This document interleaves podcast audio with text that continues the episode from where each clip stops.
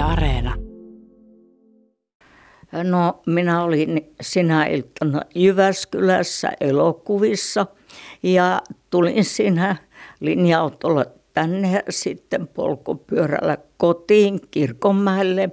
Ja muistan sen, kun oli erittäin kaunis ilta valossa, yö tulossa ja kirkko ohi. Tietysti talutin pyörää.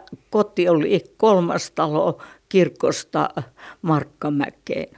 Ja menin sinne vinttikamariin, jossa kesät asuin lukemaan jotain. Ja sitten alkoi puolen yö aikaan kuulumaan ääniä ulkoa.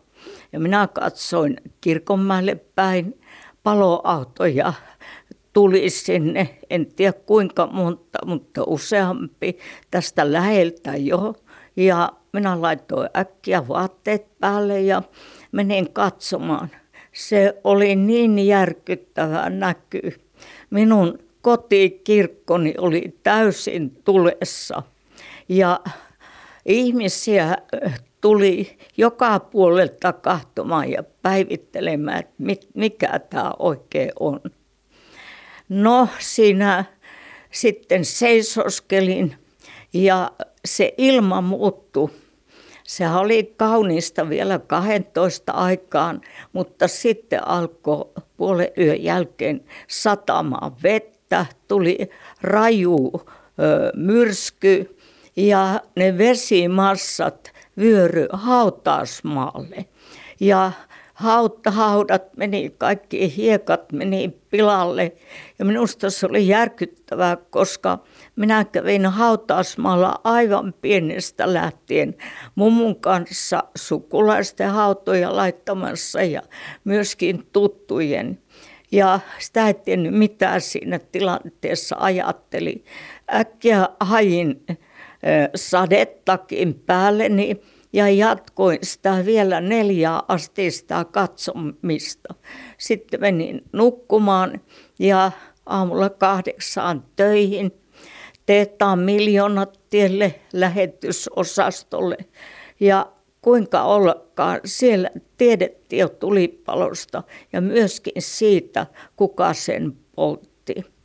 Pirjo Lukkainen, aina sanotaan, että materiaa voi korvata, mutta kun kirkko poltetaan, niin tulee sellainen tunne, että on se aika lailla mahdotonta. Hyvin mahdotonta on korvata tuollaista kirkkoa, johon liittyy niin monia muistoja.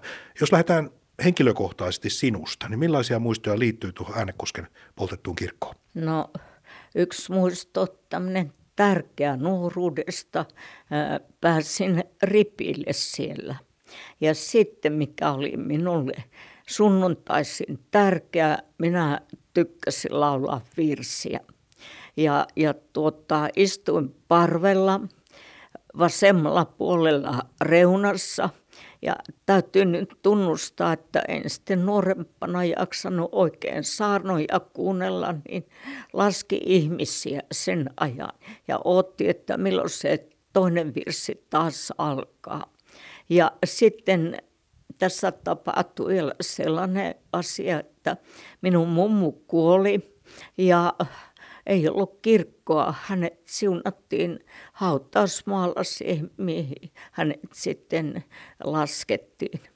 Ja sitten vielä yksi asia, silloin tuli mentyä naimisiinkin, kun meillä ei ollut kirkkoa.